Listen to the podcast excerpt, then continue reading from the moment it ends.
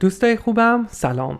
سیاوش محمودیان هستم و اول از همه خواستم یه عذرخواهی کنم از همتون بابت این یه سال گذشته ای که کمتر بودم تقریبا هیچ ویدیویی نذاشتم. دلیلش این بود که داشتم روی یه ستارتاپ جدید کار می‌کردم با سهیل و محسن کوفاندرام به نام ترایب حالا اگر که دوست داشتید می‌تونم بیشتر در موردش توضیح بدم که اصلا چی هست چی کار داریم می‌کنیم چه جوری داریم میسازیمش. واقعا پس معذرت خواهی می‌کنم. امیدوارم که حالا از این به بعد خیلی بیشتر و سریعتر ویدیو بذارم براتون اگر که برای شما هم جذاب باشه. حالا امروز می‌خواستم اولین قسمت از من بپرس با سیاوش رو شروع کنم. در واقع رفتم من زیر تمام ویدیوهام رو تمام پستایی که تو اینستاگرام گذاشتم. شما دوستان سوالاتی که پرسیدید تمام دایرکت مسیجایی که تو اینستاگرام به من دادید و من واقعا معذرت می‌خوام اگه همشون رو نتونستم جواب بدم. همه رو رفتم نگاه کردم و سوالایی که بیشتر از همه ازم پرسیده شده بود رو اومدم اینجا لیست کردم و می‌خوام در موردشون صحبت کنم. امیدوارم که به دردتون بخوره. به من حتما بگید که این به نظرتون این فرمت فرمت درستی هست یا نه. و کمکم کنید که کلا بتونم اینو بهترش کنم. اگر که دوست دارید حتما دکمه لایک رو روی یوتیوب بزنید چون خیلی تاثیر گذاره اگرم که دوست دارید که قسمت های بعدی رو ببینید حتما subscribe کنید روی channel م. حالا هر جایی که دارید نگاه می‌کنید. خب سوال اولی که خیلی از شما دوستان از من پرسیدید و واقعا من شرمندم اینه که بقیه آموزش ها کجاست؟ راستش رو بخواین بقیه آموزش ها رو من هنوز نساختم. دلیلی که در دسترس نیست این نیستش که من جای دیگه قرارش دادم. هنوز ساخته نشدن. تا الان فکر کنم 6 یا 7 تا قسمت آموزش برنامه نویسی داشتم و یه دونه قسمت برای آموزش هوش مصنوعی. که مطمئنا و حتما من اینو ادامه خواهم داد. هم برای برنامه هم برای هوش مصنوعی. مخصوصا هوش مصنوعی که این یه سال اخیر اصلا یک اتفاقای خیلی جالبی توش افتاده که شاید سعی کنم که یه سری کارهای در واقع عملی هم با هم دیگه انجام بدیم و یه سری توضیح ها رو در موردش بگم براتون.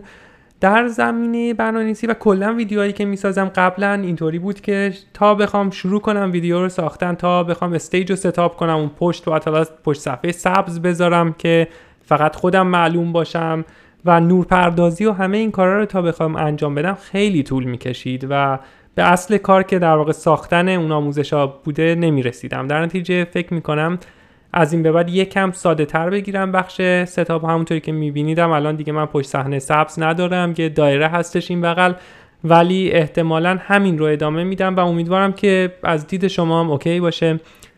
فکر می‌کنم مهمتر از اینکه حالا تصویر من چطوری این بغل هست این باشه که بتونیم اولا با همدیگه بهتر ارتباط برقرار کنیم و همینطور خود محتوا محتوای خوبی باشه. در نتیجه بیشتر وقتم رو روی محتوا می‌ذارم جای ستاپ کردن و تدوین ویدیوها. حالا اگر که نظرتون اینه که باید اینطوری نباشه حتما به من بگید. من سعیم بر اینه که بهترین تجربه رو برای شما بتونم ایجاد کنم. سوال بعدی اینه که از من پرسیده بودید که کلا برنامه‌نویسی رو از کجا شروع کنم؟ چیا باید یاد بگیرم که به درد بخوره؟ و این سوال خیلی خوبی هستش. مخصوصا توی ایران من احساسم اینه که به زبان فارسی مخصوصا خیلی از آموزش ها قابل دسترس نیستش متاسفانه. البته اگر که می‌خواین برنامه نویسی رو کلا شروع کنید قبل از اینکه زب... یعنی حالا نه قبل از اینکه ولی مادامی که دارید برنامه نویسی رو یاد می‌گیرید حتما باید زبانتون رو خوب بکنید. به خاطر اینکه در نهایت هم به خاطر همین محدود بودن در واقع منابع فارسی شما بالاخره باید زبان انگلیسیتون رو قبل از خود برنامه نویسی خوب بکنید. ولی حالا برای دوستانی من دارم میگم که کلا سوال اصلیشون در مورد خود برنامه نویسی هستش. من پیشنهادی که دارم که قبلا هم گفته بودم اینه که همون HTML و CSS که البته زبان برنامه نویسی نیستن و markup language ن اول یاد بگیرید چون پیش زمینه هر ساختن هر وبسایتی هستش. بعدش JavaScript خیلی مهمه. حالا الان یه سری تکنولوژی های جدیدتری هست که آدمو می نویسن مثل ES6 یا مثلا TypeScript که اینا هم در صورت شما اول باید JavaScript رو بلد باشید. بعدش اینا رو در واقع یه ذره تغییرات جزئیه که روی JavaScript داده شده. و بعدش می‌تونید اونا رو یاد بگیرید و حتما بهتون پیشنهاد می‌کنم. این یکی از چیزایی که من خودم به همه میگم که JavaScript الان مهمه یاد بگیریدش. زبونه برنامه‌نویسی دیگه ای که وجود دارن مخصوصا برای backend حالا JavaScript رو رو backend هم شما می‌تونید با Node.js بنویسید این خوبی دیگه‌شه.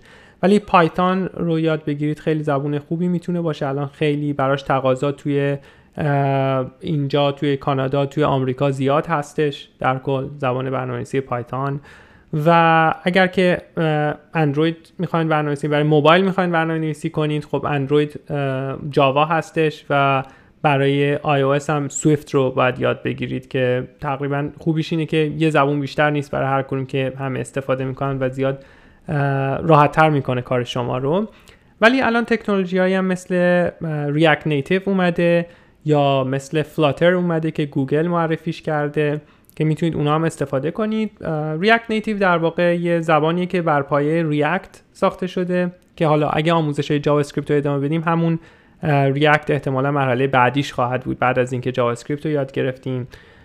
و React Native خوبیش اینه که شما یه بار با JavaScript یه برنامه رو می‌نویسید و این روی هم در واقع iOS هم روی اندروید اجرا خواهد شد. حالا مشکلی که داره چیه؟ مشکلش اینه که خب JavaScript یه زبون single thread هستش. حالا می‌تونیم بیشتر در موردش صحبت بکنیم و خب همون سرعت یا همون در واقع سریع بودن اون حس سریع بودنی که روی native نوشتن با Swift و Java داریم و به ما نمیده.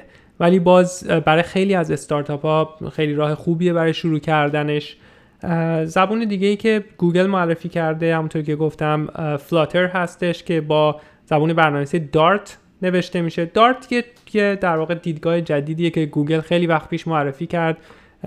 روی به جای Java JavaScript که حالا نتونست به جای JavaScript رو بگیره ولی اون زبون داره استفاده می‌کنه برای Flutter Flutter اصولا سریعتر هستش روی device. وقتی اجراش می‌کنیم نسبت به JavaScript به خاطر اینکه اون حالت single threaded بودن رو نداره. ولی هنوز در واقع اون community که داره یا اون تعداد برنامه‌نویسایی که دارن استفاده می‌کنن یا اون library ایی که براش نوشته شده یه مقدار کمتره. یه ذره محدودیتاش الان تو این لحظه بیشتر هستش. ولی می‌تونید حالا یه نگاهی بهش بکنید. من حالا می‌تونم حتی بهتون این سایتاش آورده بودم. برای React Native این React Native که نشون داده که چه شکلیه. و جالبش اینه یه دونه زبون دیگه ای داریم. زبون که نه. یعنی یه library داریم به نام React Native Web که همون چیزی که شما روی React Native می نویسید که روی موبایل روی در واقع اندروید و آی او کار خواهد کرد و می‌تونید حتی روی وب هم اجراش کنید که خیلی کار جالبی هستش. در نتیجه ایده جالبیه که اینو یاد بگیریم. حالا با هم دیگه میریم جلو. امیدوارم که به اینم برسیم. Flutter هم که سایتش همین flutter.dev هستش. اینجا می‌تونید برید ببینید. ببینید که فایدهاش چیه و همونطوری که می‌بینید روی Dart نوشته شده و می‌تونید همینجا اجراش کنید و حالا روی یه زبون زبون که نه یه framework دیگه هم هستش Kotlin حالا بعدا می‌تونیم در موردش صحبت بکنیم. دیگه به جز Python من فکر می‌کنم Go هم زبونی هستش که الان اخیرا می‌بینم که بازارش توی کانادا و آمریکا داره گرمتر میشه. ولی باز میگم بهترین کار اینه که تمرکز کنید. خیلی خوبه که مثلا یه چیزی رو خیلی خوب بتونید یاد بگیرید مثل همون React JavaScript React و React Native تا اینکه حالا چندین تا زبون مختلف رو بلد باشید و هیچ کدوم توش ای نباشید. همیشه بهتره همیشه خود ما هم وقتی دنبال نیرو میگردیم دنبال کسی هستیم که اول از همه کلا درک خوبی از برنامه نویسی داشته باشه و بعدش هم اینکه بتونه یه زبونی که مثلا روش کار می‌کنن خیلی توش عمق زیادی توش داشته باشه. مثلا اگه React بلدید خوب بلد باشید با Redux کار کنید. باید بلد باشید مثلا با styled component کار کنید یا component های دیگه styling و اینا رو بدونید چطوری هستش. تست نوشتن رو بدونید چطوریه که همه اینا رو حالا می‌تونیم بعدا در موردش بیشتر صحبت بکنیم خب سوال بعدی که دوستان از من پرسیده بودن این بود که تو توی آموزشات از Sublime Text استفاده کردی؟ حالا الان باید از VS کد استفاده کنیم یا Sublime Text من خودم راستش رو بخواین کلا فکر کنم تو ویدیوهای آخرم حتی این تغییر رو ایجاد کرده باشم. که الان دارم از VS کد استفاده می‌کنم بیشتر از Sublime ولی کلا هر چیزی که خودتون راحت ترید رو باید استفاده کنید. VS کد الان خب اگه می‌خوان از ابتدا شروع کنید مسلما VS کد انتخاب بهتری هست به نظر من لاقل ولی در نهایت خیلی ها هستن که اصلا از Vim استفاده می‌کنن که در واقع command line tool توی لینوکس هستش. هر چیزی که خودتون راحت تر هستید. من انتخابم الان VS Code ه با توجه به این اکستنشن های جدیدی که براش اومده و سرعتی که داره به نظرم از بقیه بیشتر و بهتر کار می‌کنه. سوال بعدی که ازم پرسیده شده بود که زیاد ازم کلا هم توی اینترنت ازم پرسیده میشه و هم حضوری خیلی ازم پرسیده شده اینه که سیاوش تو حالا تو هم تو آمریکا بودی یه 7 سال هم تو کانادا بودی. چطور اینا با هم دیگه چقدر فرق دارن؟ برای شرکت چطوره؟ چرا شرکت رو رو کانادا زدی؟ برای زندگی شخصی چطوره؟ و حالا من تجربه شخصی خودم رو در مورد این موضوع می‌خوام بگم و اینه که برای برای خود من لاقل تا الان کانادا خیلی جالب بوده. و تفاوتایی که داره بین خیلی شبیه آمریکا و کانادا به هم دیگه. از نظر مثلا تو خیابونا همینطوری میری اصلا خیلی شبیه هم دیگه هستن و تو این ور رو نگاه می‌کنی تقریبا انگار که اصلا یک کشوره. ولی یه سری قوانینش با همدیگه خیلی فرقای عمده ای داره. اولین و بزرگترین تفاوتش به نظر من سیستم سلامتش هستش یا هلت کرشه که کانادا خب یه خوبی که داره اینه که همه چی مجانیه اصلا ما اولین دفعه من و همسرم که الناس که رفتیم یه بیمارستان رفتیم و این کارتمون رو دادم بهش میگن هلت کارت. یا حالا توی آنتاریو بهش میگن اوهپ که این کارت رو دادیم بهشون و رفتیم داخل و اومدیم بیرون. این کارت رو فقط بهم پس داد.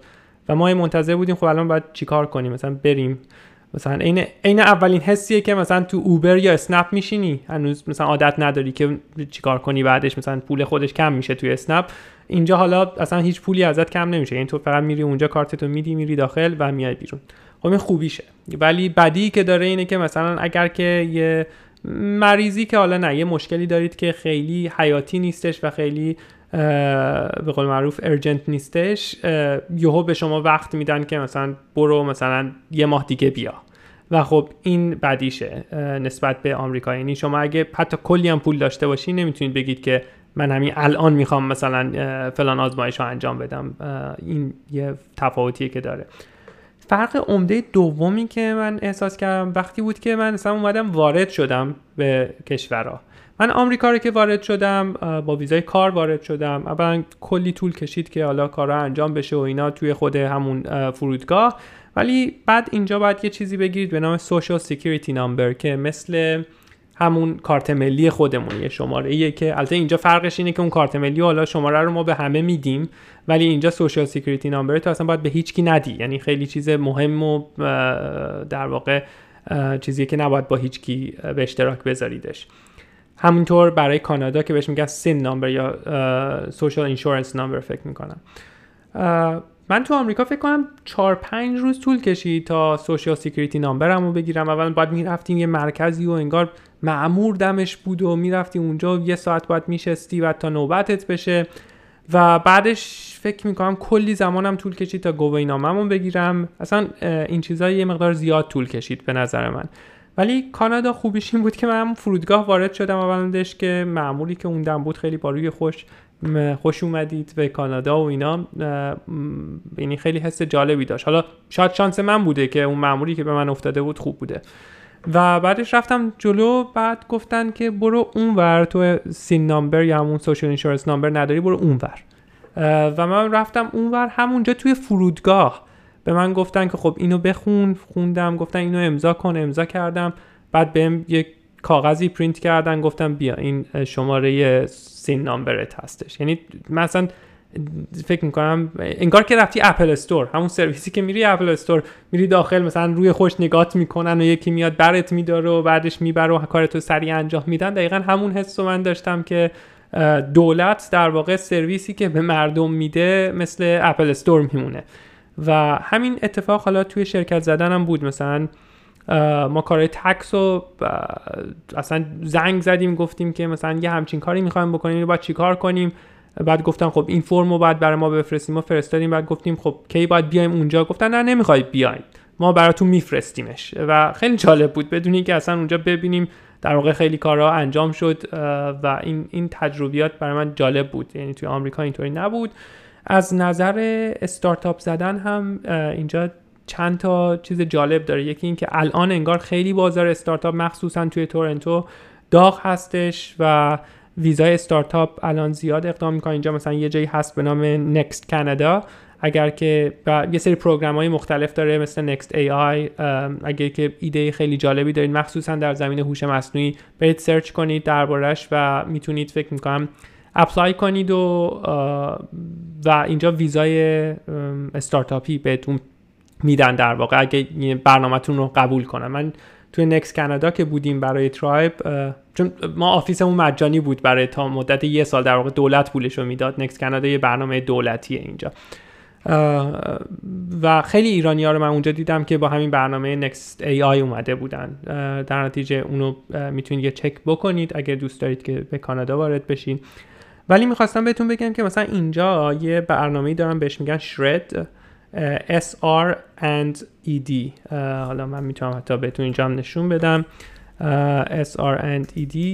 این در واقع یک کردیتی هستش که دولت به شما میده که مخفف اینجا نوشته Scientific Research and Experimental Development.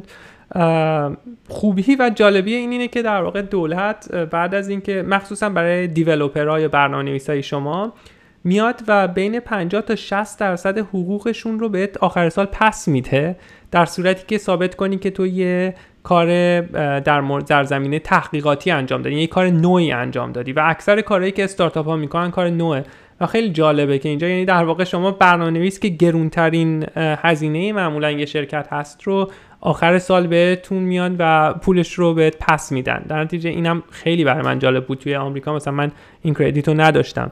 یا همون مثالی که زدم مثلا دفتر ما رو ما رفتیم فقط یه جایی گفتیم این الان ایده ایه که داریم انقدر مثلا این چند تا مشتری رو داریم. به ما دفتر مجانی دادن برای تقریبا یه سال ما اونجا بودیم. که این هم دوباره برای من جالب بود. البته این اکسلراتورها هستن توی آمریکا هم ولی معمولا یه درصدی از شرکتت رو می‌گیرن. اما اینجا ما هیچ درصدی هم ندادیم. این پروگرامی بود که دولت گذاشته. یا اینکه مثلا ما وقتی کارآموز بگیریم از دانشگاه ها اگر که خانوم باشه 70 درصد تا 70 درصد حقوقش رو بهت پس میدن آخر سال. اگر که آقا باشه تا 50 درصد. به نام یه برنامه هست به نام آیرپ که خیلی جالبه. اولا داره که در واقع شما رو تشویق می‌کنه که کارمند خانوم بگیرید به جای آقا به خاطر اینکه یه نابرابری حتی اینجا هم وجود داره و بعدش میاد و پولش رو کلی مقدارش رو پس میده. یه مثال دیگه بزنم که الان که زمان کرونا ویروس هستیم در واقع دولت اومد به ما گفتش که به شرکت هایی که کوچیک هستن یعنی مثلا درآمدشون از یه حدی پایین تر هستش ما به شما در واقع 40 هزار دلار تا 40 هزار دلار وام میدیم که این وام بلو عوض هست. اگر که تا یه سال اگر تا سال اول برش گردونید 10 هزار دلارش اصلا پس داده میشه. یعنی شما اگه فقط 40 هزار دلار بگیرید همون موقع پس بدید 10 هزار دلار انگار اونجا سود کردید. و تا یه سال هم هیچ سودی روش نیستش. بعد از یه سال یه سود خیلی کوچیکی روشه. که ما اینو اپلای کردیمش برای ترایب که بتونیم یه آدم جدید بگیریم به یه نفری که کارشو از دست داده مثلا کار بدیم. و خیلی برام جالب بود که ما هیچ کاری نکردیم. اونجا هم نوشته بود یه فرمی رو پر کردیم. نوشته بود لطفا تماس نگیرید لطفا بانک نیاین هیچ کدوم از این کارا رو نکنید.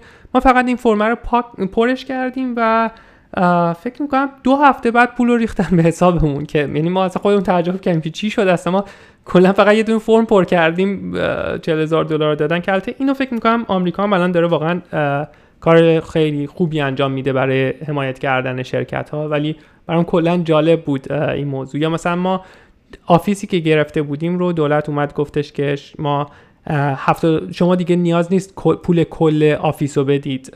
بعد از اینکه اون office مجانیمون تموم شد ما یه office اینجا گرفتیم یه WeWork هستش 25 درصد پول رو فقط ما میدیم. گفتن گفتن کلا شرکت هایی که در واقع office دارن می‌تونن 25 درصد خودشون بدن. 25 درصد رو در واقع کم می‌کنن از اون پولی که کسی که داره آفیس رو بهتون میده و 50 درصد رو دولت میده. که خب خیلی جالبه که انقدر می‌تونن کمک کنن. ولی متاسفانه خیلی خوبن برای شروع کردن استارتاپ ولی وقتی می‌خوای بری سرمایه بگیری باز همچنان آمریکا جای بهتریه برای اینکه جذب سرمایه کنید که حالا اون یه بحث خیلی متفاوتی می‌تونه باشه که دربارش بعدا اگه شما براتون جالب بود می‌تونم صحبت بکنم. خب مورد سوال بعدی که زیاد می‌پرسن از من و مرتبط به همون دو سه تا سوال قبلی اینه که بازار برنامه‌نویسی تو کانادا چطوریه؟ چه تکنولوژیایی باید یاد بگیرم؟ بازار برنامه نویسی همیشه خوبه. لاقل توی آمریکا. یعنی ما اینطوری بهتون بگم که واقعا نیروی کار نیروی برنامه نویس توی کانادا و آمریکا سخت پیدا میشه. و خیلی به خاطر اینکه انقدر سخت پیدا میشه حتی مخصوصا تو کانادا الان حاضرن که از خارج از کشور بیان برای آدما اقدام کنن و آدما رو بیارن اینجا و یه, یه سری از شغلا مثل برنامه نویسی بهش میگن که جزء Global Stream Talent Global Talent Stream هستش. یعنی که توی دو تا سه هفته شرکت می‌تونه اقدام کنه برای ویزای کار برای یه نفر خارج از کشور و براش ویزای کار بگیره دو, دو تا سه هفته ای و این حتی برای ایرانی هم همینطوره. یعنی مثلا برای ایرانی ها بین دو تا یه ماه دو هفته تا یه ماه طول می‌کشه. و خیلی جالبه که کلا همیشه بازار هست اینجا. لاقل تو کانادا چیزی که من می‌بینم برای برنامه ها هست. خیلی سختم پیدا میشه. شرکت های بزرگی هم اینجا هستن. مثل آمازون مثل شاپیفای بالاخره مثل اینستاکارت که اینا همیشه دنبال نیروی خوبن و سختم پیدا میشه. در نتیجه بازار کار اینجا حتی تو دوران کرونا خیلی خوبه و تکنولوژی هم که باید یاد بگیرید. باز میگم شما یکی از این تکنولوژی هایی که من قبل گفتم مثل مثلا React مثل مثلا Angular حالا React بکنم بیشتر حتی الان یا Python رو اگه بلد باشید خیلی خوب. یا Go language اگه خیلی خوب بلد باشید. هر کدوم از اینا اگه واقعا روش خیلی خوب کار کرده باشید اینجا تکنولوژی خیلی مفیدی هستن و می‌تونید کلی یعنی پیشنهاد شغلی براتون حتما خواهد بود توی کانادا در موردش. آره این سوالایی بود که تا الان از من پرسیده بودید لاقل اونایی بود برتری برترین هایی بود که من دیدم که زیر اینستاگرام یا توی یوتیوب ازم پرسیده شده بود. باز هر سوالی که داشتید خیلی خیلی خوشحال میشم که بتونم جواب بدم. حتما اگر که به نظرتون این برنامه خوبه subscribe کنید منو خوشحال می‌کنه. و باعث میشه که خب تشویق می‌کنه که بیشتر ویدیو بذارم. اگه دکمه لایک رو بزنید خیلی مهمه به خاطر اینکه توی search engine ا مخصوصا توی search engine یوتیوب این up یا لایک خیلی تاثیر گذاره و حتما اگه دوست داشتید من رو توی اینستاگرام توییتر و تلگرام channel من رو دنبال کنید که همشون سیاوش هستش.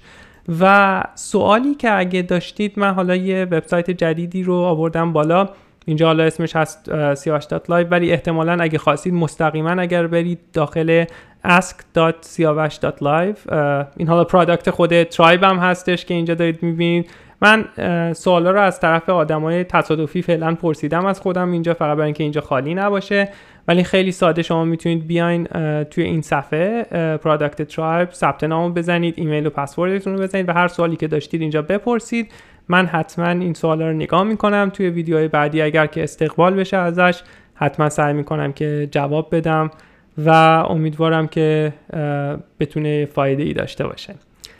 بازم خیلی ممنون که این همه فکر می‌کنم الان چند دقیقه شدش الان هولوش 23 دقیقه. به حرف من گوش دادید و خیلی خوشحال میشم که اگه هر سوالی داشتید ازم بپرسید یا بهم پیشنهاد بدید بگید که چه مشکلاتی وجود داره چه کارهایی باید انجام بدم. من برنامه نویسی ها و سشن در واقع هوش مصنوعی حتما حتما ادامه خواهم داد. روزتون و شبتون خوش.